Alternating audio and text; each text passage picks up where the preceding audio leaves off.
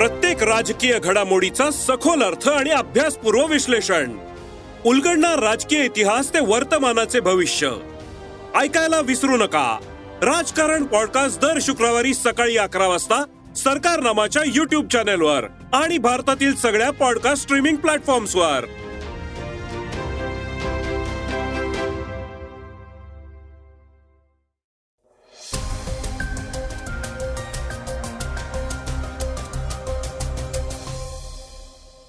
नमस्कार. आज शनिवार एकोणतीस एप्रिल. मी गौरी कुबेर. ऐकूयात सकाळचं पॉडकास्ट सकाळच्या बातम्या. कोकणातल्या बारसू इथं सुरू असलेलं रिफायनरी विरोधातलं आंदोलन तीन दिवसांसाठी स्थगित करण्यात आलंय. तर जिया खान मृत्यू प्रकरणात सूरज पांचोलीची निर्दोष मुक्तता करण्यात आली आहे त्याचबरोबर फिल्मफेअर पुरस्कारात कुणी बाजी मारलीय या बातम्यांसह रिफायनरी प्रकरणात मुख्यमंत्र्यांनी सरकारची भूमिका स्पष्ट केली आहे ही चर्चेतली बातमी आपण आज ऐकणार आहोत. चला तर मग सुरुवात करूयात आजच्या पॉडकास्टला. सुरुवातीला ऐकूयात रिफायनरीची ही महत्वाची बातमी. रत्नागिरीतल्या बारसू इथलं रिफायनरी विरोधातलं आंदोलन शुक्रवारी जमिनीची मोजणी सुरू झाल्यानंतर चिघळलं. आंदोलकांना पांगवण्यासाठी पोलिसांनी अश्रुधुराच्या नळकांड्यांचा वापर करत सौम्य लाठीचार्जही केल्याचं सांगितलं जात आहे. या प्रकारानंतर आंदोलनकर्त्यांमध्ये भीतीचं वातावरण पसरल्यानं आंदोलन तीन दिवसांसाठी स्थगित करण्यात आलंय. स्थानिक आंदोलक नेता काशीनाथ गोरलेंनी ही माहिती दिली आहे. दरम्यान इथं मोर्चाच्या तयारीत असलेले खासदार विनायक राऊत यांच्यासह ठाकरे गटाच्या अनेक पदाधिकाऱ्यांना पोलिसांनी ताब्यात घेतलंय. आंदोलकांना रोखण्यासाठी पोलिसांनी अश्रुधुराचा वापर केलाय. तसंच आंदोलनस्थळी आग लागल्याची घटनाही घडलीय. मात्र यामध्ये कोणतीही हानी झालेली नाही. पोलिसांनी त्वरित आग विझवलीय.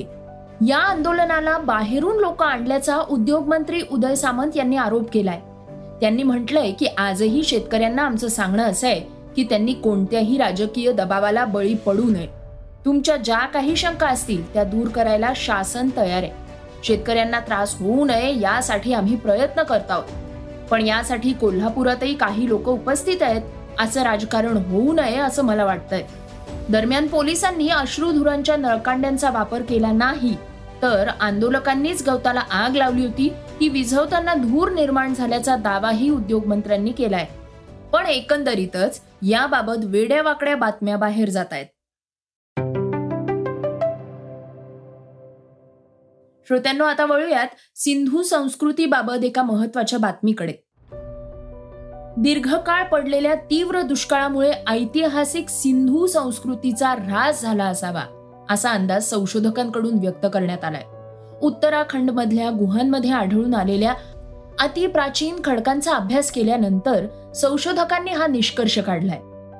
या दुष्काळाचा कालावधी हा साधारणपणे चार हजार दोनशे वर्षांपूर्वी झाला असावा आणि पुढे तो दोन शतकांपर्यंत कायम राहिला असावा असा अंदाज अभ्यासकांनी व्यक्त केलाय.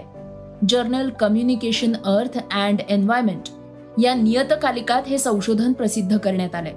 या संशोधनामध्ये दीर्घकाळ पडलेल्या तीन दुष्काळांचा अभ्यास करण्यात आला होता. त्यांचा कालावधी हा साधारणपणे पंचवीस ते नव्वद वर्ष एवढा असावा असं नमूद करण्यात आलंय. आमच्या हाती आलेल्या पुराव्यांमधून हे स्पष्ट दिसून येत आहे की दुष्काळाचा कालावधी हा अल्प नव्हता. पर्यावरणीय परिस्थितींमध्ये वेगानं बदल झाल्यामुळे त्याचा सिंधुकालीन लोकांना मोठा फटका बसलाय असं युनिव्हर्सिटी ऑफ केम्ब्रिज मधल्या संशोधक कॅमेरॉन पेत्राई यांनी सांगितलंय. संशोधकांनी स्टॅलॅगमाइट या खडकावरल्या विविध थरांच्या वाढीचा अभ्यास केला होता. त्यातून पुनर्वृष्टीचा वेध घेण्यात आला होता. हा खडक गुहेमध्ये आढळून आला होता. उत्तराखंडच्या पिठोरागड इथल्या गुहेतून या खडकाचे नमुने गोळा करण्यात आले होते. संशोधकांनी ऑक्सिजन कार्बन आणि कॅल्शियम सारख्या घटकांचीही मोजमाप केली होती. या मोजमापातून तेव्हाच्या पर्जन्य वृष्टीचा अंदाज घेण्यात आला. दुष्काळाच्या कालावधीचा निश्चित वेध घेण्यासाठी युरेनियमचा वापर करण्यात आला होता. आमच्या हाती तुकड्या तुकड्यात आलेल्या पुराव्यांना एकत्र करून आम्ही दुष्काळाच्या विविध पैलूंचा अभ्यास केला होता. त्यातून आम्हाला तेव्हाच्या दुष्काळाची तीव्रता लक्षात आली. असं संशोधक ॲलेना गिशे यांनी सांगितलंय. श्रोत्यांनो वैश्विक तापमान वाढीचे मानव जातीवर होणारे परिणाम जाणून घेण्यासाठी हे संशोधन खूप महत्त्वपूर्ण ठरणार आहे असंही पेत्राई यांनी सांगितलंय. या संशोधनामुळे सिंधू संस्कृतीच्या ऱ्हासाचा आणि बदलत्या वैश्विक तापमानाचा देखील जवळचा संबंध असल्याचं आता दिसून आलंय. आतापर्यंत हा दुष्काळ नेमका कधीपर्यंत आणि किती काळ पडला होता याबद्दल गूढ होतं. ते उलगडण्यात आता यश आलंय. सांस्कृतिक स्मृतीचा विचार केला तर ही अतिरिक्त माहिती खूपच महत्त्वपूर्ण आहे. आणि आसपासचं वातावरण बदलत असताना लोकांनी नेमकं कशा पद्धतीनं त्याचा स्वीकार करावा हे त्यातून स्पष्ट होऊ शकतं असंही संशोधकांचं म्हणणं आहे. श्रोत्यांनो आता ऐकूयात दिवंगत अभिनेत्री जिया खानच्या संदर्भातली एक महत्वाची बातमी. मुंबईतल्या विशेष सीबीआय न्यायालयात दिवंगत अभिनेत्री जिया खानच्या आत्महत्येप्रकरणी आज अंतिम निकाल देण्यात आला. दहा वर्ष चाललेल्या या खटल्यात अभिनेता सूरज पांचोली हा प्रमुख आरोपी होता. पण पुरेशा पुराव्यांच्या अभावी त्याची या आरोपातून निर्दोष मुक्तता करण्यात आलीय. न्यायमूर्ती ए एस सय्यद यांनी निर्णय देताना असं म्हटलंय की सूरज पांचोलीनं जिया खानला आत्महत्येसाठी प्रवृत्त केल्याचा कोणताही पुरावा नाही. जिया खानची आई राबिया खान यांनी आपल्या मुलीची हत्या करण्यात आली आहे असा आरोप केला होता. या आरोपाचं प्रकरणही सीबीआय कोर्टानं फेटाळून लावलं होतं. निर्देश मुक्तता झाल्यानंतर सूरज पांचोलीनं सोशल मीडियावर पोस्ट करत प्रतिक्रिया दिली आहे. त्यानं आपल्या पोस्टमध्ये म्हटलंय सत्याचा विजय नेहमीच होतो आणि त्याचबरोबर गॉड इज ग्रेट असा हॅशटॅगही त्यांनी लावलाय. दरम्यान जिया खानच्या आईनं या निकालानंतर आपली भूमिका स्पष्ट केली आहे. कोर्टाच्या निर्णयाला आपण हायकोर्टात आव्हान देणार असल्याचं त्यांनी म्हटलंय. जियाची आई सुरुवातीपासूनच आपल्या मुलीची आत्महत्या नसून ती हत्या आहे यावर ठाम आहे.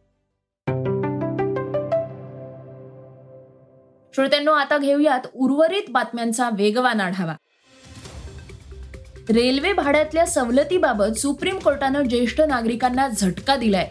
सवलत पुन्हा सुरू करण्याची मागणी करणारी याचिका कोर्टानं फेटाळून लावली आहे. या संदर्भात घटनेच्या कलम बत्तीस अन्वये याचिकेनुसार सरकारला आदेश देणं हे न्यायालयाला योग्य होणार नाही असं खंडपीठानं म्हटलंय. कोरोना महामारीच्या वेळी ज्येष्ठ नागरिकांना रेल्वे भाड्यात सवलत रद्द करण्यात आली होती. ती अद्याप पुन्हा सुरू करण्यात आलेली नाही. म्हणून अलीकडेच संसदीय स्थायी समितीनं ज्येष्ठ नागरिकांसाठी भाड्यात सवलत देण्याची शिफारस केली आहे. पण रेल्वे भाड्यातल्या सवलत पुन्हा देण्यास सरकारनं नकार दिलाय. श्रोत्यांनो आता वीज दर वाढीची बातमी ऐकूयात. जीवनावश्यक वस्तूंचे वाढलेले दर घरगुती गॅस सिलेंडर पेट्रोल शिक्षण आणि आरोग्यावरले खर्च.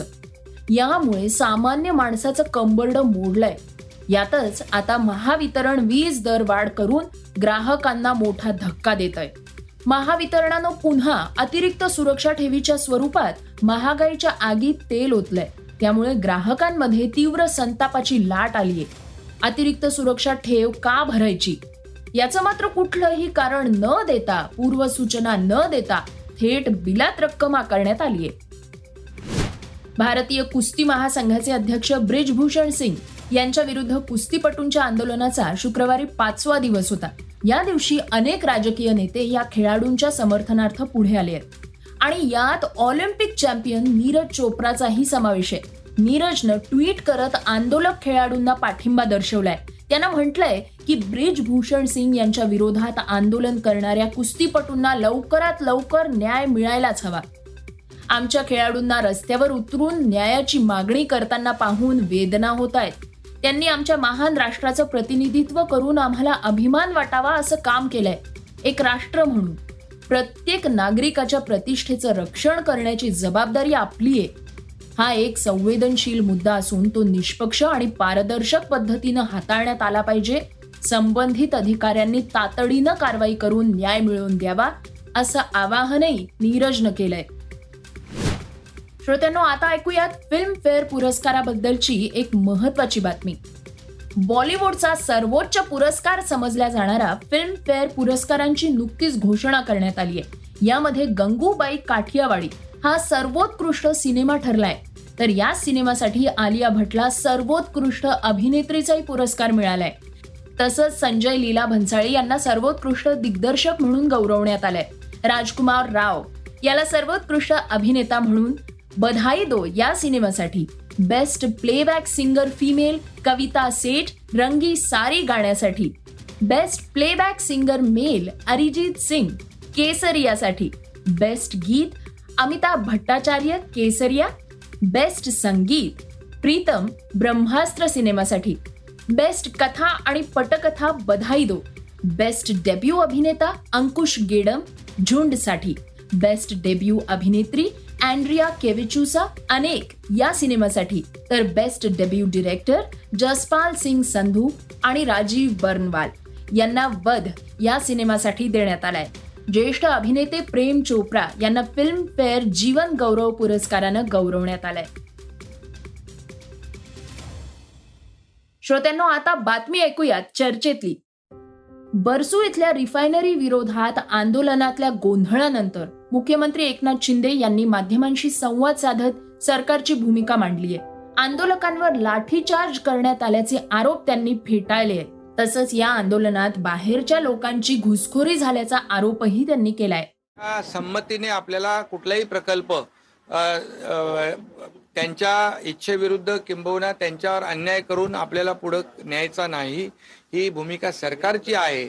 जवळपास सत्तर टक्केपेक्षा जास्तीच्या शेतकऱ्यांची त्याला पाठिंबा त्याला आहे समर्थन आहे.